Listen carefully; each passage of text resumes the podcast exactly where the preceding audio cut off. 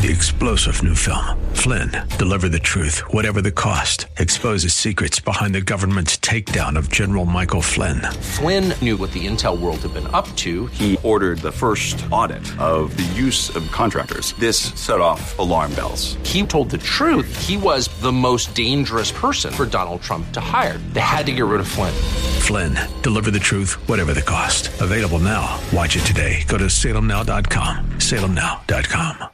seven eight three. Your daily source for in-depth business and investing news. We are Business fourteen forty, K Y C R, Golden Valley, a service of Salem Media Group. With S R N News, I'm Bob Agnew in Washington. President Trump on the campaign trail yesterday in the Midwest, along with Joe Biden, both trying to vie for those states that the president surprisingly picked up a lot of back in twenty sixteen. Meanwhile, as Greg Cluxton reports, both are headed back out on the campaign trail today with just three days to go now before the election. For the second time this week, the president will hold three Pennsylvania rallies in one day. In twenty sixteen, Mister Trump won the Keystone State, and he's working overtime to keep it in the win column this year. Meanwhile, Biden will team up with former President Obama for two campaign events in Michigan, one in Flint, one in Detroit. Yesterday, both candidates crisscrossed the Midwest, where they held competing rallies in Minnesota and Wisconsin. Greg Clugston, Washington. A down day to end the week on Wall Street Friday. The Dow lost one hundred fifty-seven points. This is S R N News. High school sports are as American as apple pie. And going to a game or meet is a chance to see the stars of tomorrow shine today. But as anybody who's ever attended a high school sporting event in Minnesota knows, you can't have the stars without the stripes. High schools are currently looking for new officials in almost every sport. Who looks good in stripes? Anybody looking for a way to stay connected to a sport they love. If you like the idea of giving back to your community while earning a few extra bucks, chances are you'd look good in stripes too. We want to hear from you. We need to hear from you. No officials means no games. No stripes means no stars. And what kind of America would that be? Minnesota needs more high school officials. Go to high school officials dot com to sign up or learn more. That's high school officials dot com. This is a national health care alert from the twenty-four seven Diabetic Health Hotline. If you, a family member or a loved one, has diabetes, listen closely. Now, regardless of your age, if you have insurance, you may qualify to receive diabetic testing supplies with little to no out-of-pocket cost. Get free delivery, free information, and all the paperwork is handled by our accredited suppliers for free. Call the twenty-four seven Diabetic Health Hotline now for details. Toll free at this number. But wait, there's more. If you call right now, you could get a meter upgrade. In addition, we'll give you a free pair of diabetic socks as our special gift to you. Regardless of your age, if you suffer with diabetes and have insurance, you may qualify to get free delivery of your supplies. eight hundred, four three nine, seven four zero nine, eight hundred, four three nine, seven four zero nine, eight hundred, four three nine, seven four zero nine. That's eight hundred, four three nine, seven four zero nine.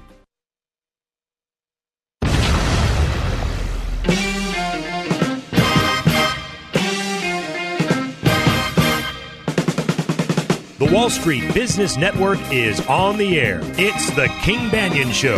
As an educator and former legislator, Professor Banyan steps out of the classroom and onto the airwaves to break down the local and national economic news that matters to you. Just say what you got, man. It's the King Banyan Show on Business fourteen forty. Now, here's King Banyan.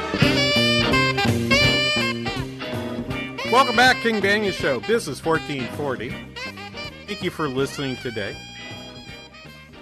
As I noted during the previous hour of the show, we all go to the...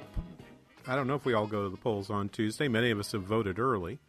But, but many of us will vote on Tuesday. And you've spent a lot of time thinking about the people at the top of the ticket, but the question is, have you spent much time thinking about what's happening in the bottom of the ticket, where you have... We have races like for who sits in your, on your courts and who sits on the school board. That's why, I, that's why in my mind, I thought it was a really good time to have our next guest here on the show. His name is Brandon Wright. He is the editorial director of the Thomas B. Fordham Institute, which studies education. I'm familiar with the work of the Fordham Institute. He has a new book that he has co-edited with Frederick Hess of uh, of the American Enterprise Institute titled Getting the Most Bang for the Education Buck. Okay. Yeah. Well, first of all, welcome, Brandon, to the show. How are you today? Hey, good, good. Thanks. Uh, how are you? I'm well, thank you. I'm glad you could join us today. Um, and, and uh, you know, I I remind people, you know, I want to put this in context, and, and your book does a nice job of this. Um, in the United States right now, we spend something on the order of about fourteen thousand dollars for every student that we have. That feels like a lot of money. Are we are, are are we spending it? Are we spending that much? How does that rank compared to other countries, and how well do we spend that money? Yeah, so we are spending um, about that much, and uh, it ranks among the most in the uh, developed world, which I guess means it's among the most in the world. Um, and the whole basis for our book uh, is that we aren't actually getting very much out of that. Um, we aren't getting as much bang for our buck as we should. And that's because when we think about the way that, that, that conversations go um, about school budgeting, these conversations tend to be dominated by calls for more or cries that they don't have enough. And of course, there are districts in the country um, that, you know, are underfunded, but an equally important question that is generally ignored is, what are districts doing with each dollar that they have, be it dollars they have now or additional funding they get in the future? Um, so that's the basis of the book, uh, trying to push um, people in charge to think more about that and to uh, answer that question more effectively for our kids. So, so uh, Brandon Wright, one of the things that your your your book I think is doing, which I, w- doesn't do, which I think is uh, I, I don't believe it does, uh, is. is this isn't about, you know, the get rid of public schools thing. We should make them all private. You know, it's uh, they're government schools. And you're not saying that at all. What you're saying is, is look, we can make some changes and get more out of what we're doing without having to spend more. We can get better results with what we have already. Does that include even the, uh, the, the, the nature, the nature of our school systems in terms of being largely Uh, something that we vote on, and we have public schools and we have school boards and teachers who are hired publicly?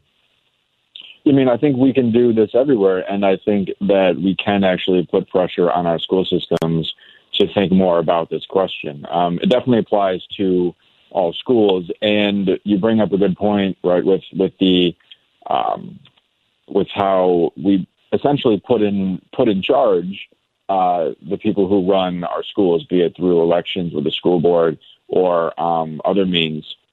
And that's why this question is relevant to everybody, not just people who have kids. Um, everybody's tax dollars is actually going towards this. And I feel like as taxpayers, we have a right and to an extent a responsibility to ensure that um, our tax dollars are being spent uh, wisely and effectively and in ways that we as taxpayers uh, would prefer.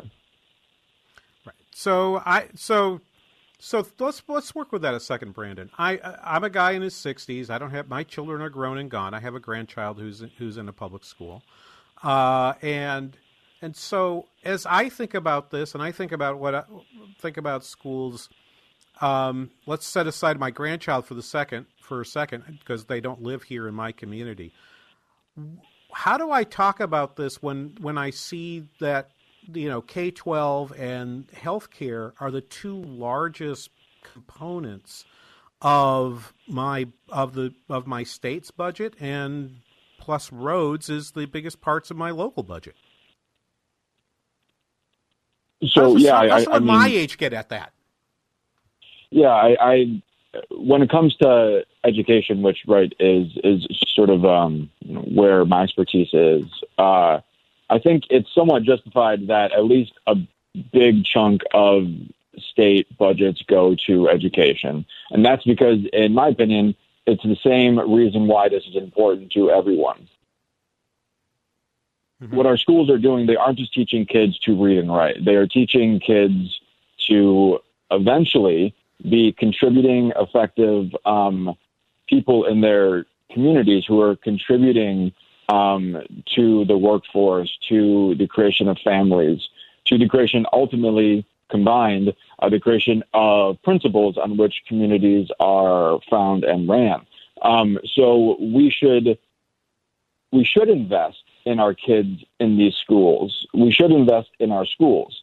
Um, so the amount of money that's going towards them, I don't think is too much. In fact, I think in, in some places it's too little. The bigger question and the bigger push is how can the schools do better with the money that they have? And again, that's that's the that's the topic of our book, but it's important to to everyone of all ages. So let's get down to a little bit of the nitty gritty of, of, of the kinds of things that you think about. So so I work on I, I work as an uh, a university administrator uh, at a larger state university. We're making huge investments in technology to be able to do our work, to deliver our course, our courses in online classes, hybrid formats, things that we traditionally did, hadn't done. The classroom that I'm used to teaching in, because uh, I was a university professor for thirty years before going into administration, that classroom doesn't look like it did. It did even ten years ago. How are how are schools investing in technology, and and and how? And how are they using them in ways that actually are making our education better? So we actually have a chapter in the book that's entirely about sort of school districts' use of technology. And some places are doing it well, um, but a lot of places aren't, or at least they could be doing it better. Um, as you know, of course, sort of tech has uh, gotten inside of basically every, every classroom. Um, it's a large part of sort of different aspects of uh, curricula and instruction. Um, the problem sometimes, though, that we find in terms of uh, districts spending uh, their money on this ineffectively is there's this kind of push to invest in the sort of newest and brightest piece of hardware or or software, and then thinking uh, that because you've purchased this great piece of software that it's going to make a big difference. And that's sort of where you uh, leave the purchase. What we find is that basically any education policy, so tech obviously um, included here, is it could be the best policy in the whole world, but if you don't invest in its implementation and its buy-in, um, and you don't uh, sort of ensure that over time, that buy-in and uh, that implementation continues to be done at a high level, that policy or that piece of technology is going to fail. Uh, so districts need to, when they purchase technology or when or with the technology that they actually have, they have to make sure that the teachers who are um, implementing it into their classroom know how to actually use that technology. They have to ensure that the teachers are okay with doing so, um, and they have to ensure that uh, the kids and their families know how to use that as well, especially um, our more disadvantaged kids who are less um, likely to even have things like internet connections at home, to have their own um, devices that they're sort of already familiar with. So districts aren't doing a very good job at that, um, and that's the basis of that chapter in, in, in our book. Yeah, I think that's that's fabulous, Brandon, uh, to talk about that, because one of the things I one of the things I've noticed is in our experience. So I, I'm in a community that's got about uh, ninety to a hundred thousand people living within a seven mile radius of my campus, but we educate a lot of people that are out in out out in rural parts of Greater Minnesota, and you know we we've got all these wonderful lectures that we've taken all this time to build onto Zoom and and using. using, you know, course course management software like D two L or Blackboard. And and then we don't spend any time thinking about the fact that, that we've got two kinds of students. We've got students who who come from, from low socioeconomic status, and they have to play this on a phone that maybe doesn't render what you're trying to do right. And then on the other hand, I've got a kid out in rural Minnesota who doesn't have the broadband access to do that. How do school districts deal with issues like that? I think it's a very difficult thing to try to cope with. Um, but I do think one of the positives of this, you know, terrible pandemic is that school districts are being forced to learn how to use technology better and to ensure that everybody in the school has a way to benefit from that technology. So you have um, some areas across the country where uh, districts are, you know, essentially paying um, to make sure that all kids have access to broadband, that that um, all kids have the device that they need to to sort of have the instruction, uh, the remote um, instruction that they need during this time. So hopefully, sort of those investments and those efforts will carry over to when this is, you know, finally, thankfully, uh, over, and we're, you know, back to some sort of, you know, uh, countrywide in-person instruction. Um, but it's still just incredibly difficult to do. And obviously it shouldn't always be the responsibility of school districts. To an extent, you know, I feel like we may get to the point in this country, if we're not already there, that something like the internet should sort of be like a universally available thing. Think about how much of a disadvantage you would be if you didn't have internet, uh, how, how, how just intertwined it is with our entire lives. So to an extent, you know, perhaps that's uh, the responsibility of, you know, the people in charge of a state or D C. Uh, but that's not, you know, up to me. Yeah, well, it's a good point. And, and to the extent that school districts have to deal with it, then it becomes a tension for them because those costs are significant, and they uh, and they take away the money that could have been spent instead on uh, personnel, which um, obviously when you're negotiating and collective bargaining is, is a tension for any school district. And that's one of the issues we'll get back to here. We're visiting, we're, we're, let's take a break here. We're visiting with Brandon Wright of the Fordham Institute, talking about their book, his book with Frederick Hess, Getting the Most Bang for the Education Buck. We'll be back after this. You're listening to The King Banyan Show on Business fourteen forty.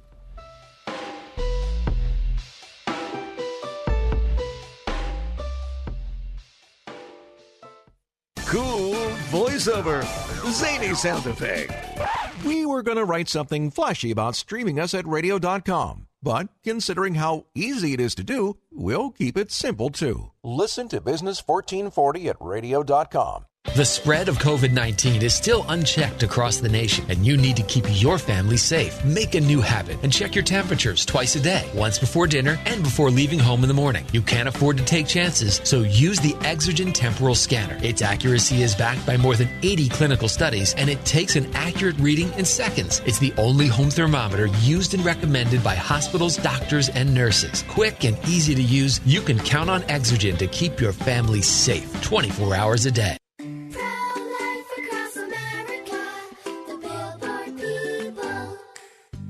Know you were kicking in your mommy's tummy before you were born?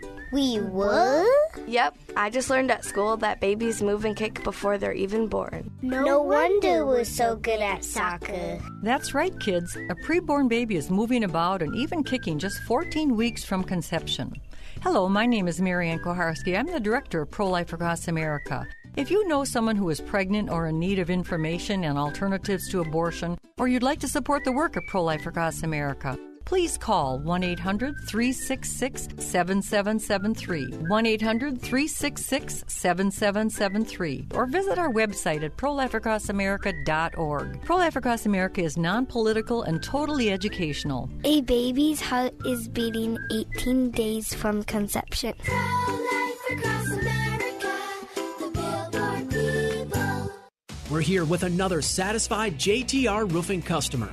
What did your home need? We needed an exteriors update. We needed roofing, siding, um, entry doors, and our storm doors replaced. Why did you choose J T R Roofing? After meeting with their sales team and looking at the products that it were offering as well as the warranty, it was an easy choice to choose J T R. What did you think of the work J T R did? The job was completed in a timely manner. The crews were very professional and the workmanship was outstanding.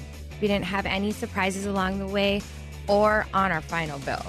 J T R was very knowledgeable and made it very comfortable from start to finish. Our house looks great. We received multiple compliments from friends and family. I was one hundred percent satisfied with the work from J T R. Go to J T R Roofing Inc dot com to set up your no-obligation consultation. That's J T R Roofing Inc dot com. There's a ton to explore at Twin Cities Business Radio dot com, like the biggest savings around at our half-off deals tab. Click on programs to see your daily lineup, win prizes at the V I P fan club, catch up on your favorite podcasts, and more.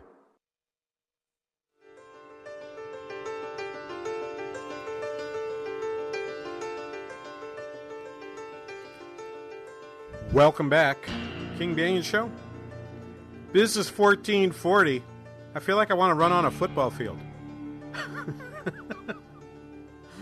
Oh. Or is it a basketball court? I don't know. One or the other. six five one, two eight nine, four four seven seven. We're visiting this uh, this segment with uh, Brandon Wright from the Fordham, Thomas B. Fordham Institute. Uh, he is the co-editor of and probably author of a, of a, of one of the one or two or more of the chapters in Getting the Most Bang for the Education Buck, uh, which is which is basically saying, let's figure out how to take the money we're spending on education, which is a lot, and spend it better, uh, and and seems absolutely wise. I noticed that uh, one of my commenters, uh, Brandon, during the uh, break. Um, just tweeted at me the words "communist broadband." Um, I don't know that he's joking or not, but but but uh, but um, but um, I, I mean, to me, it's like it's like well, would seventy years ago would we have gone back and said uh, communist telephone lines?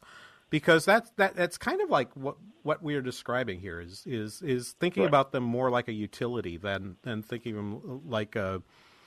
I don't think cell phones are are a utility, but I think the towers are. Right. Right, and I think yeah. I think, so I don't. Yeah, I don't see it as different from electricity or water or telephone lines. Um, yeah, personally, but yeah, but I yeah I I, I get his point. I'm with you. Funny. Yeah, it, it, I'm humored by it, and I think he was trying. I think he was in part trying to be funny, and I I I, I accept it on that basis. Um, you know, I live here in uh, in an area which has recently and has had a two or three episodes. I mean. If, Four, if I go back to the early uh, twentieth century, of a large number of uh, of people moving into a region who speak a different language than English, and so you have to, and so school districts that receive a large number of those children have to cope with those those types of folks. Now I know you've got, a, I believe you've got a chapter in, on special education here in in making them. Make getting the most bang for the education buck, but have you spoken at all about uh, about E S L, uh, English as a second language, and how we can get more for that? Because I got to tell you, at least in terms of the school district I live in, that's a significant issue. Yeah, so personally, I have never done much with uh, E L L kids um, in terms of uh, E L L policy, and the special education chapter is sort of more about. Um, mainstreaming as many kids as possible and sort of changing the way we staff special education in terms of the sort of uh, aides and helpers that we have in a way that will you know, sort of cost less, but actually produces um, more sort of uh, academic and social gains for these kids. Um, so uh, I agree that um, E L L kids uh, and E L L programs can be very expensive, and that we're um, surely going to get sort of more of those as time goes on, especially you know for different regions of of of the country. Um, and to be just frank, I'm okay when I I don't know something, and I really don't know the best way to to deal with that cost. To be honest with you. Yeah, and I, I I think there are a lot of districts that are struggling. It's not just ours here in, in, in Saint Cloud, but um, we have a large number of uh, English language learners in uh, a school district down the down the road in even more rural Wilmer, uh, Minnesota, and, and and I know that they that they have to spend a lot of time thinking about this issue too. And it, it I think it's an interesting question, and I, I didn't mean to catch you with a question that, that you no, wouldn't no, know the no, answer sorry, to, but sorry. I just, I, it's just, it just happens to be that's a that's an interesting topic uh, for us here.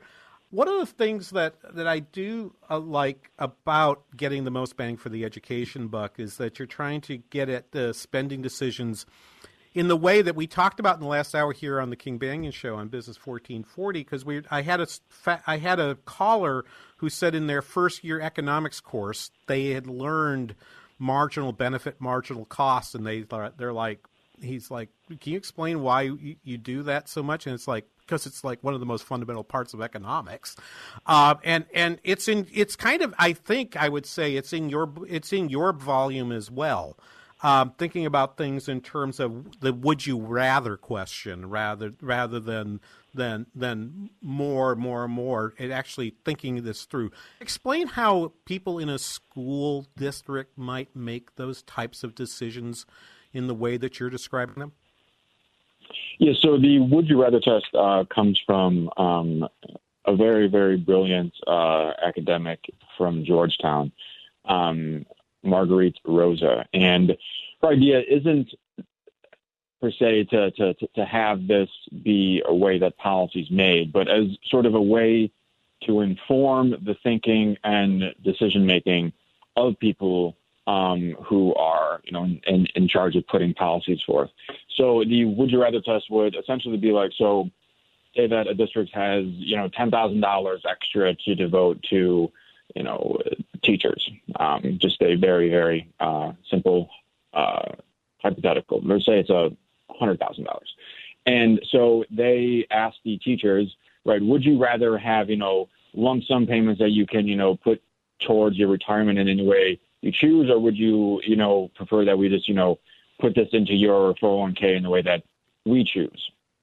Um, so the value of something like this, I talked uh, earlier when we were talking about tech, uh, sort of buy-in, how important buy-in can actually be. So if you sort of find out what the preferences are of teachers or parents or principals or even kids, um, uh, before you make a policy, then you can sort of see uh, where the values of the stakeholders lie.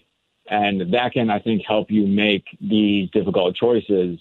Because, like you sort of imply with um, marginal costs and stuff, um, the money is finite, right? Like, it'd be great, or it, if if we lived in some perfect world, right, where every school could get as much cash as it possibly uh, asked for, um, and all other programs and all other government uh, areas could too, and all people could, right? It'd be fantastic. But we live in a world where governments only have so much cash.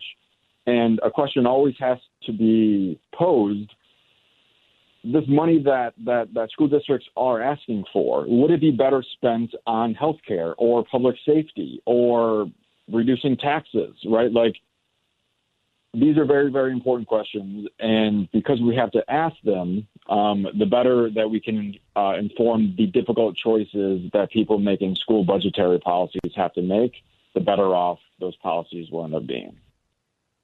Great, great.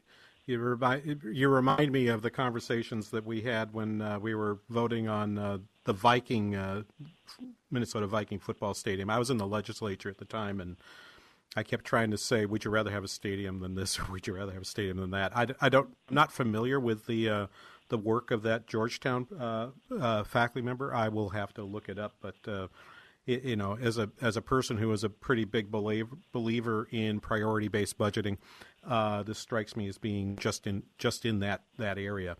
Hey, Brandon, I only have a couple minutes with you left, so I want to make sure mm-hmm. that I ask you this que- this particular question.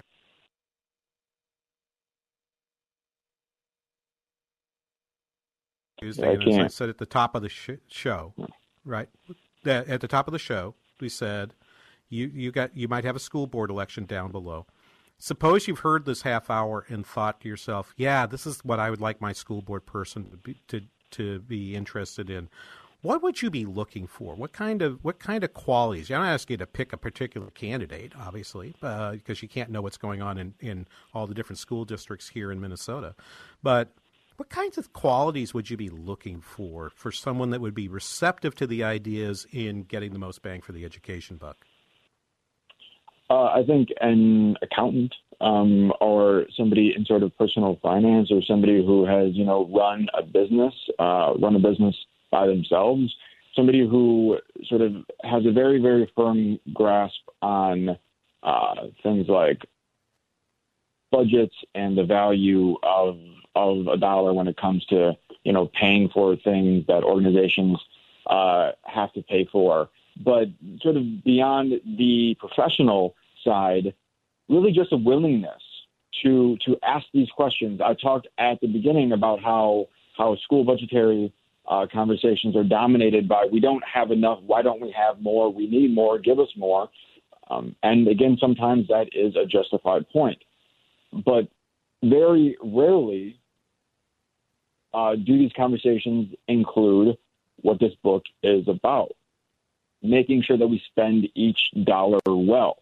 And I've brought this conversation up with, with a few sort of teacher union friends um, of mine, and they, they, they, frankly, I am, you know, great friends with these, these, these people, um, but they don't really have any time for this question.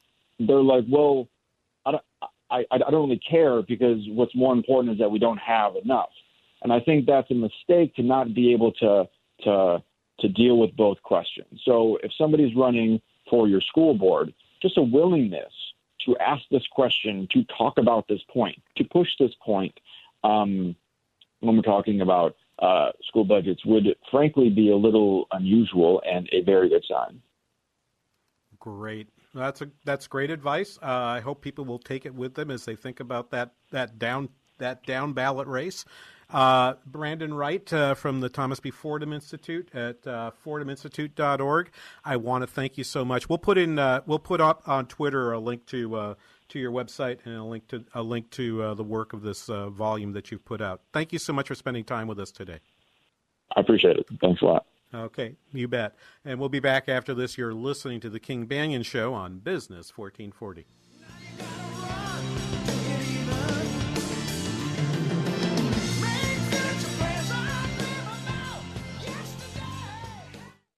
Here are the facts. Your business needs leads and sales. There are potential customers online right now looking for what you do. Will they find you or your competitor? You need Salem Surround. Having to do your own digital marketing while trying to manage your business, well, there's just not enough time in the day. You need Salem Surround. You're doing all you can to market your business, but are you sure you have the right strategy or seeing a great return on investment? You need Salem Surround. The marketing team here at Salem Surround is ready to help your business now. We'll design a plan that targets potential customers with proven marketing strategies, using everything in our toolkit to work for you. Digital, audio, mobile, even audience-engaging contests and promotions. Contact Salem Surround for a free evaluation of your marketing plan and see how we can help place your advertising message in front of today's consumers. Learn more at surround M S P dot com. surround M S P dot com. Connecting you with new customers.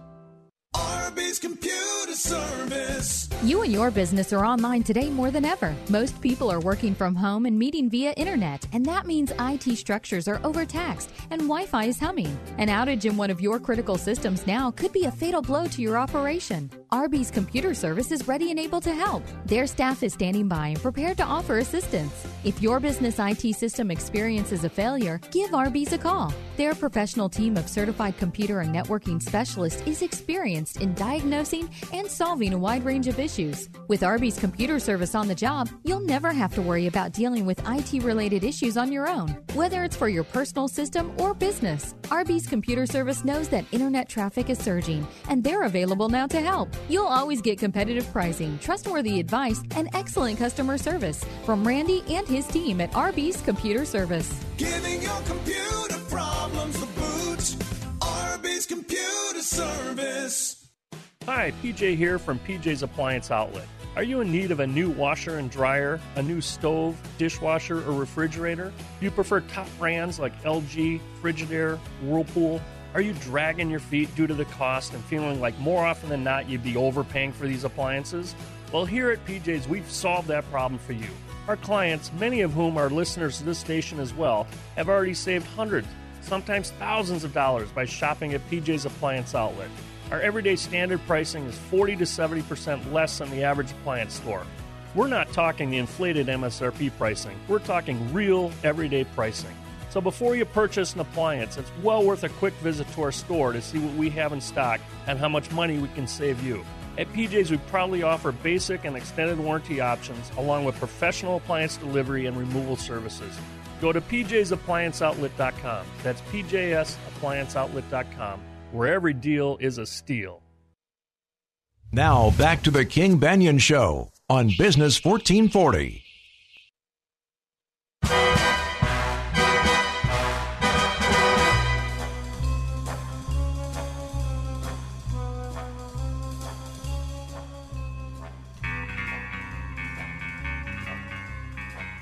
You always have to wait for the guitar part,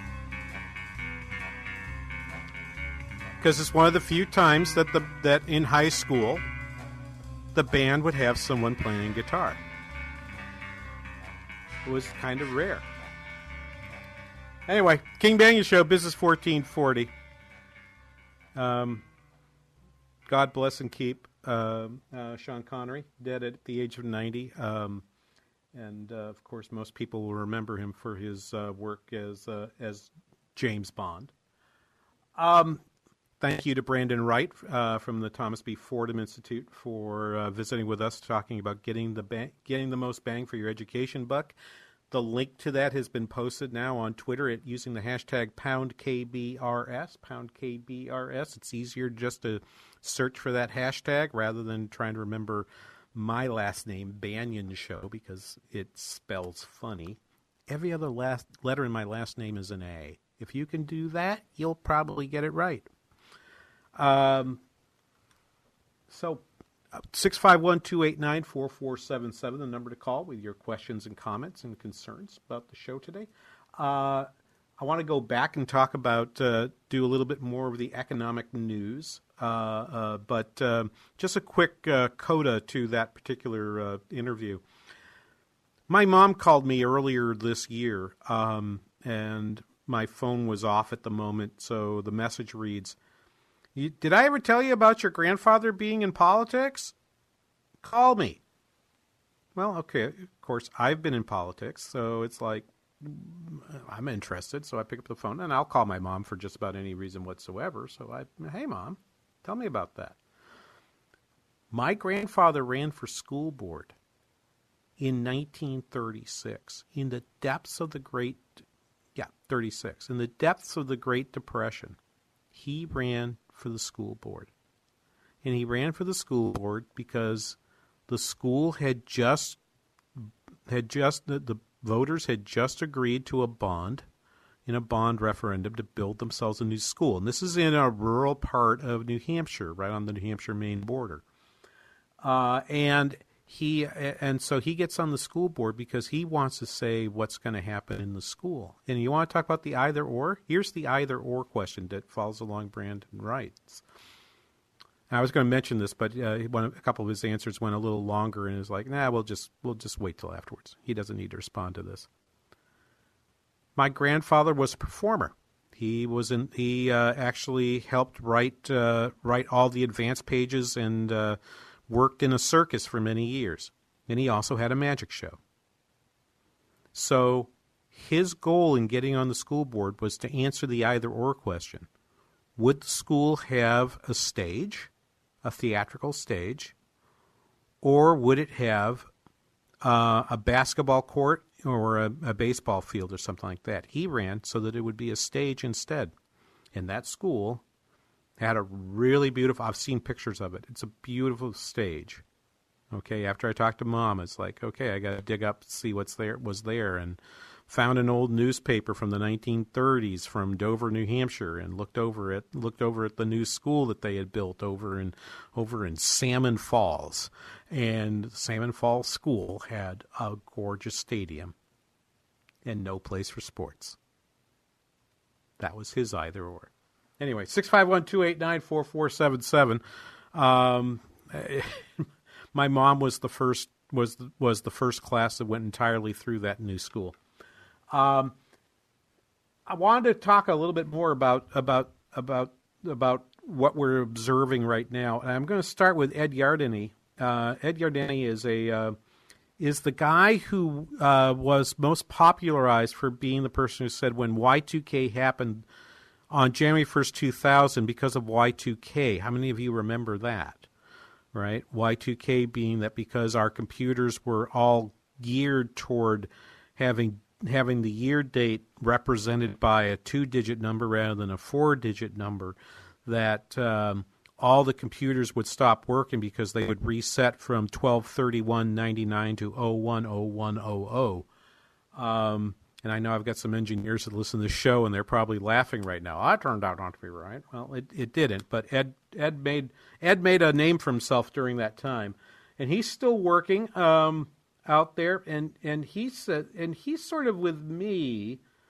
um, that believes that the the market is going to go forward and that the economy is probably probably shaping up to do fairly well. I, again, the thirty-three point one isn't the number to worry about. Now the number's fifteen. That's the that's the that's what we need in a quarter or two quarters. In two quarters, then we would need, of course, like growth rates in the high seven high sevens to eights for two quarters in a row. That would get us back to where we were by the end of the first quarter. That could work too. Yardeni sounds like he's uh he's pretty pretty positive about that. Let's play that first clip. Uh, why? Uh, I think the important thing is uh, one of the uh, unknowns and uncertainties that have been hanging over the market is the election. And we're going to know, I, I hope we will know by uh, November third in the evening. And if not that, maybe a few days after that. Uh, but that's that's been definitely uh, giving the uh, the market some jitters here. And yes, the market's getting some jitters because we continue to see. Here's here's the way, and I, this is all I will say about the election. You have to think in terms of both first and second moments of a distribution. So when I do a poll, I tell you what the result is, and I tell you a margin of error. The bigger the margin of the error is, the more the spread around that that distribution.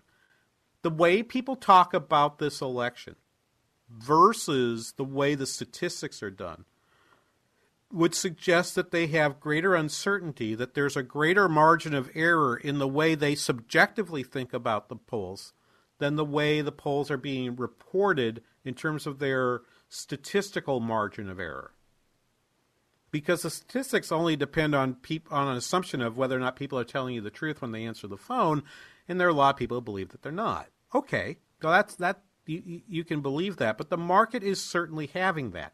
But it's not just that.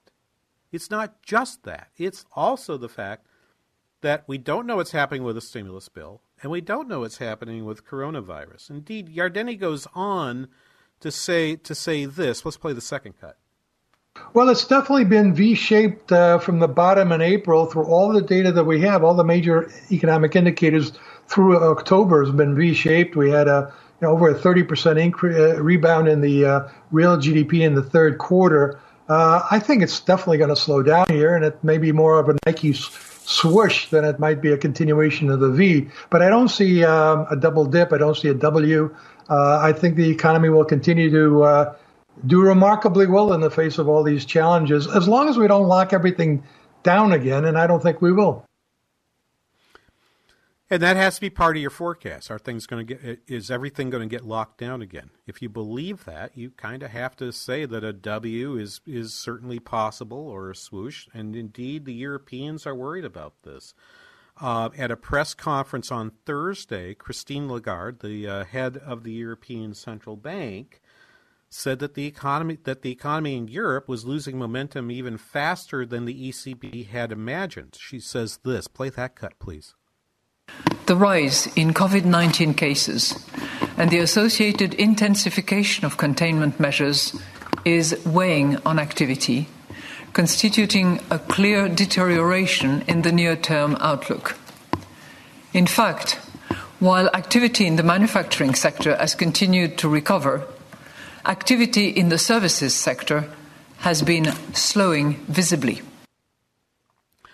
Now, remember, if the services sector continues to to degrade, if the services sector continues to degrade, and it, we haven't had the recovery in services like we've had in goods. Goods sector, again, is mostly back, but the services sector is not. That services sector depends on our willingness to go to go outside. Let me get let me get one more cut in here. This is a little bit longer than those. Uh, and this is Constance Hunter. She is the chief economist for K P M G.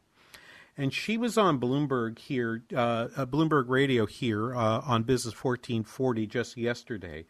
And she and she believes that that goods recovery, that, that increase in housing, that increase in, in vehicles, that increase in R Vs, all that stuff that you have been buying, stuff, that might not be able to continue for much longer. Go ahead and play her, please. Well, so first of all, normally in a recession, we don't see services consumption fall that much. And the reason is because people still go to the dentist and they still get their hair cut, even during a recession, right? So um, that fell dramatically, um, services as a percent of G D P, in part because of lockdowns and in part because of reduced capacity. Um, nobody bought World Series tickets, for example. So um, there was a lot of services consumption that just didn't occur.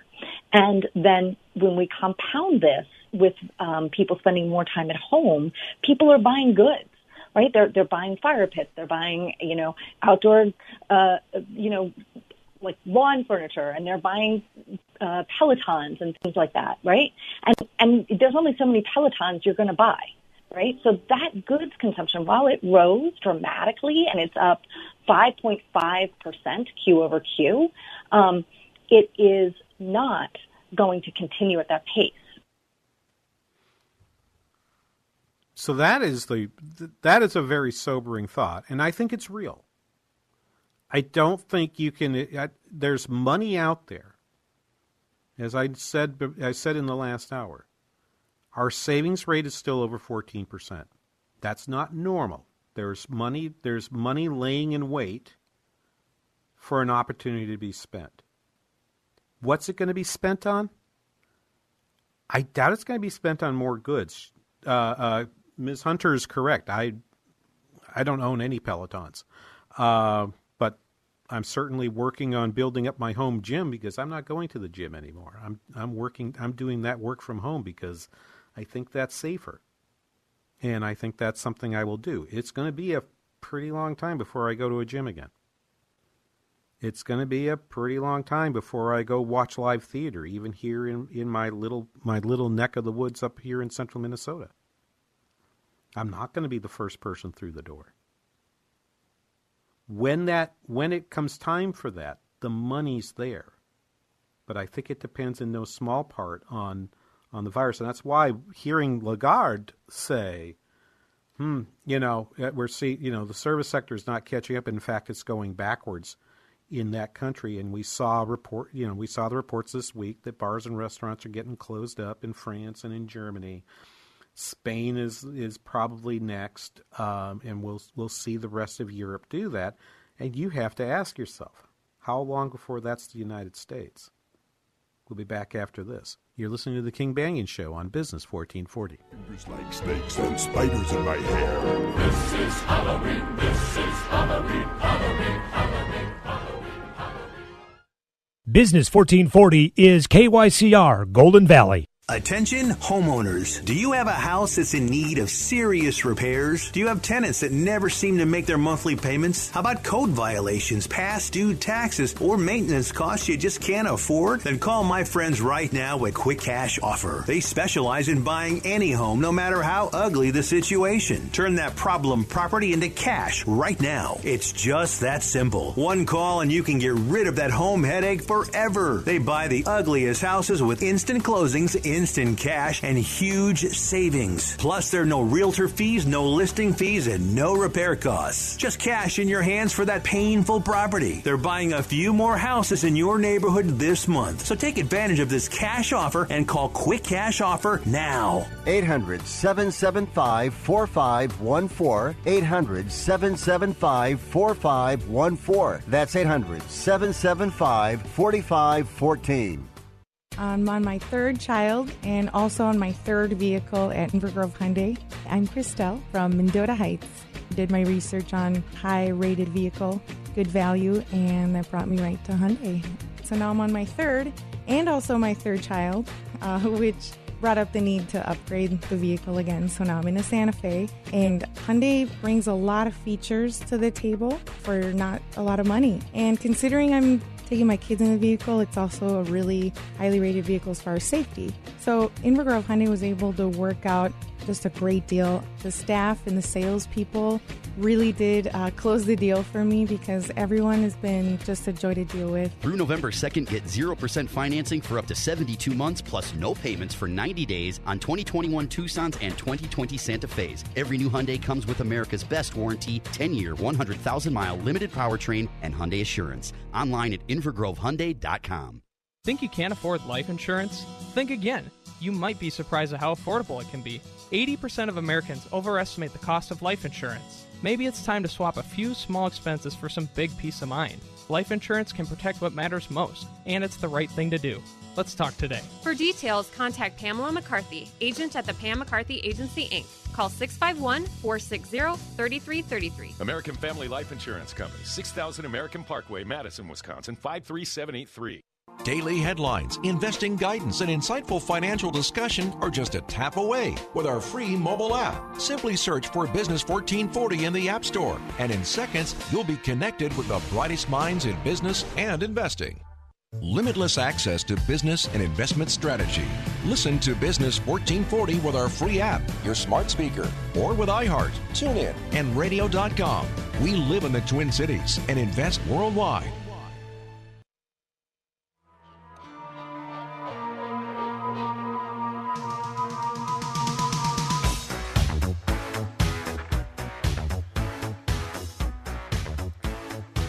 Welcome back, King Banyan Show, Business fourteen forty. Happy Halloween. Happy end of daylight savings time. Ooh. So, a few more, a, a few more thoughts. Last, last one about the, um, about about the state of the economy. I, in my.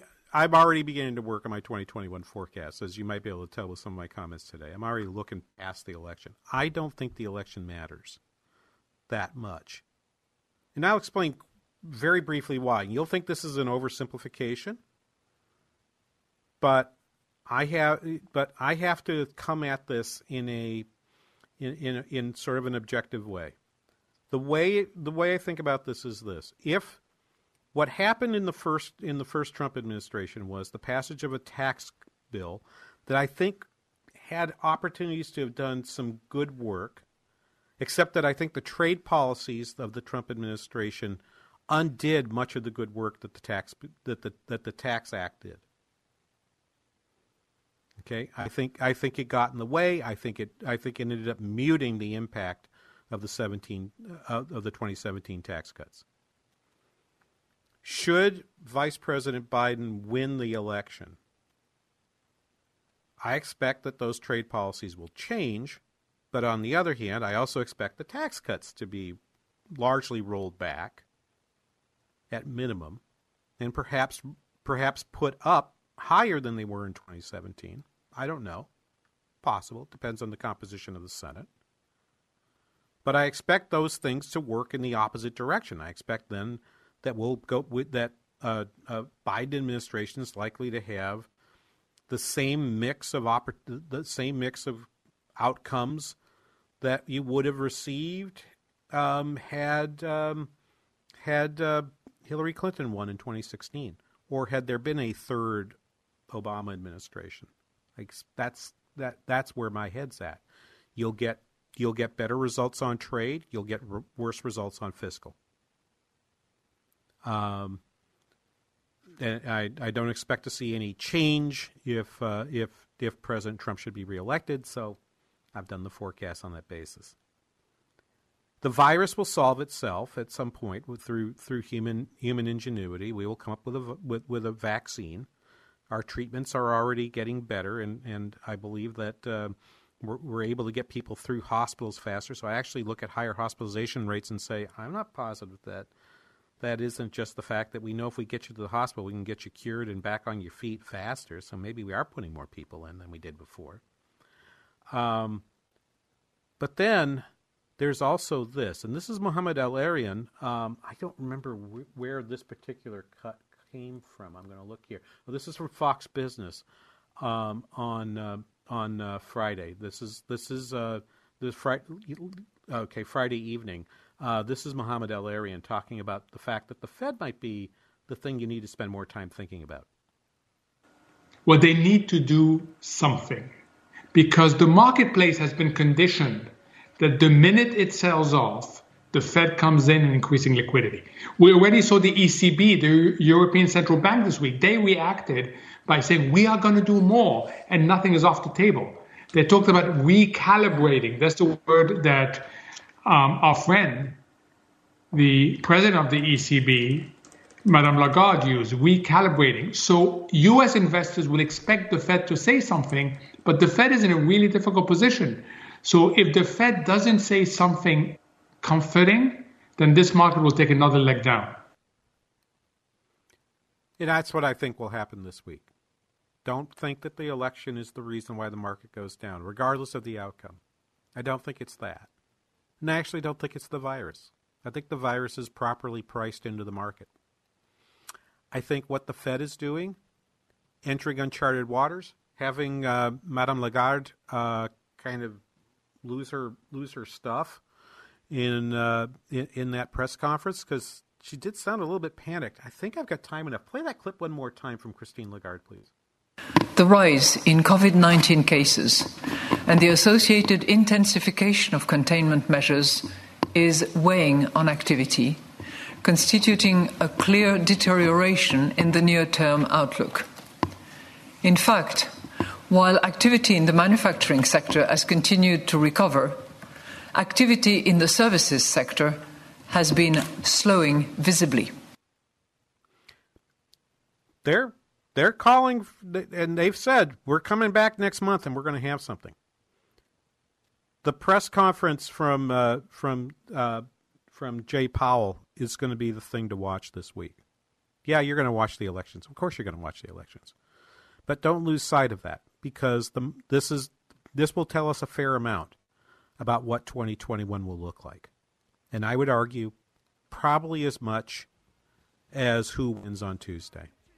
By the way, please go vote. I keep reminding people I won by ten votes. I have a colleague that won by I have a colleague from the House who's still in the House of Representatives in Minnesota who won by a single vote. Your vote matters. Go vote. Wyatt, thank you so much uh, for your work today. Thank you to Brandon Wright from the Fordham Institute for, for appearing here as well, and thank you for listening to the King Banyan Show on Business fourteen forty.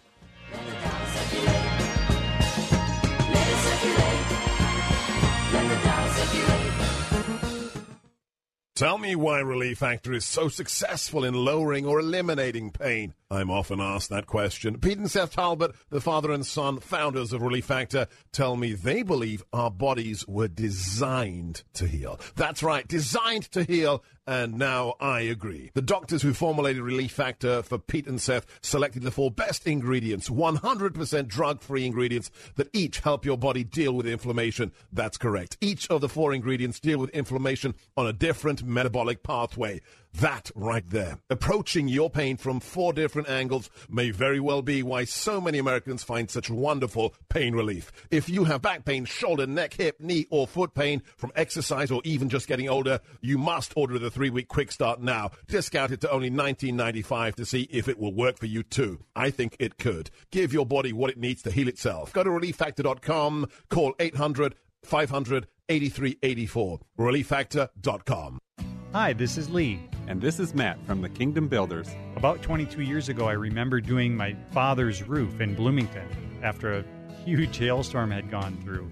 And now he just had me come out and take a look at his roof because he wants to make sure it's okay. twenty-two years old now. Most roofs in that time era were good for about twenty, twenty-five, maybe thirty years. So if you're looking to get an honest assessment on whether your twenty-two-year-old roof is still good, give us a call. Yeah, Lee, I remember that storm too. And as I drive around Burnsville, uh, Bloomington, the South Metro, I see all of these roofs that were replaced back in nineteen ninety-eight. And it may be time for an assessment for us to come out and let you know if you have a year or three left, or if now is a good time to get those shingles replaced. For an honest assessment on your roof or gutters, give us a call at six one two, nine zero zero, nine one six six or look us up on the web at the kingdom builders dot com. That's the kingdom builders dot com. Pro-Life Across America, the Billboard people. Did you know my mom's going to have a baby? She is? Will it be a boy? Or will it be a girl? We don't know yet, but we heard the heartbeat, and my dad said this is going to be someone very special. You mean like being a president? Or maybe a doctor. Well, probably maybe like a singer or dancer, I think. Hello, my name is Marianne Kowarski. I'm the director of Pro-Life Across America. We know that every baby is a miracle and has the potential to do great things. If you know someone who is pregnant or in need of alternatives or assistance, or would like to support the work of Pro-Life Across America, please call one eight hundred, three six six, seven seven seven three or visit our website at pro life across america dot org. Pro-Life Across America is non-political and totally educational.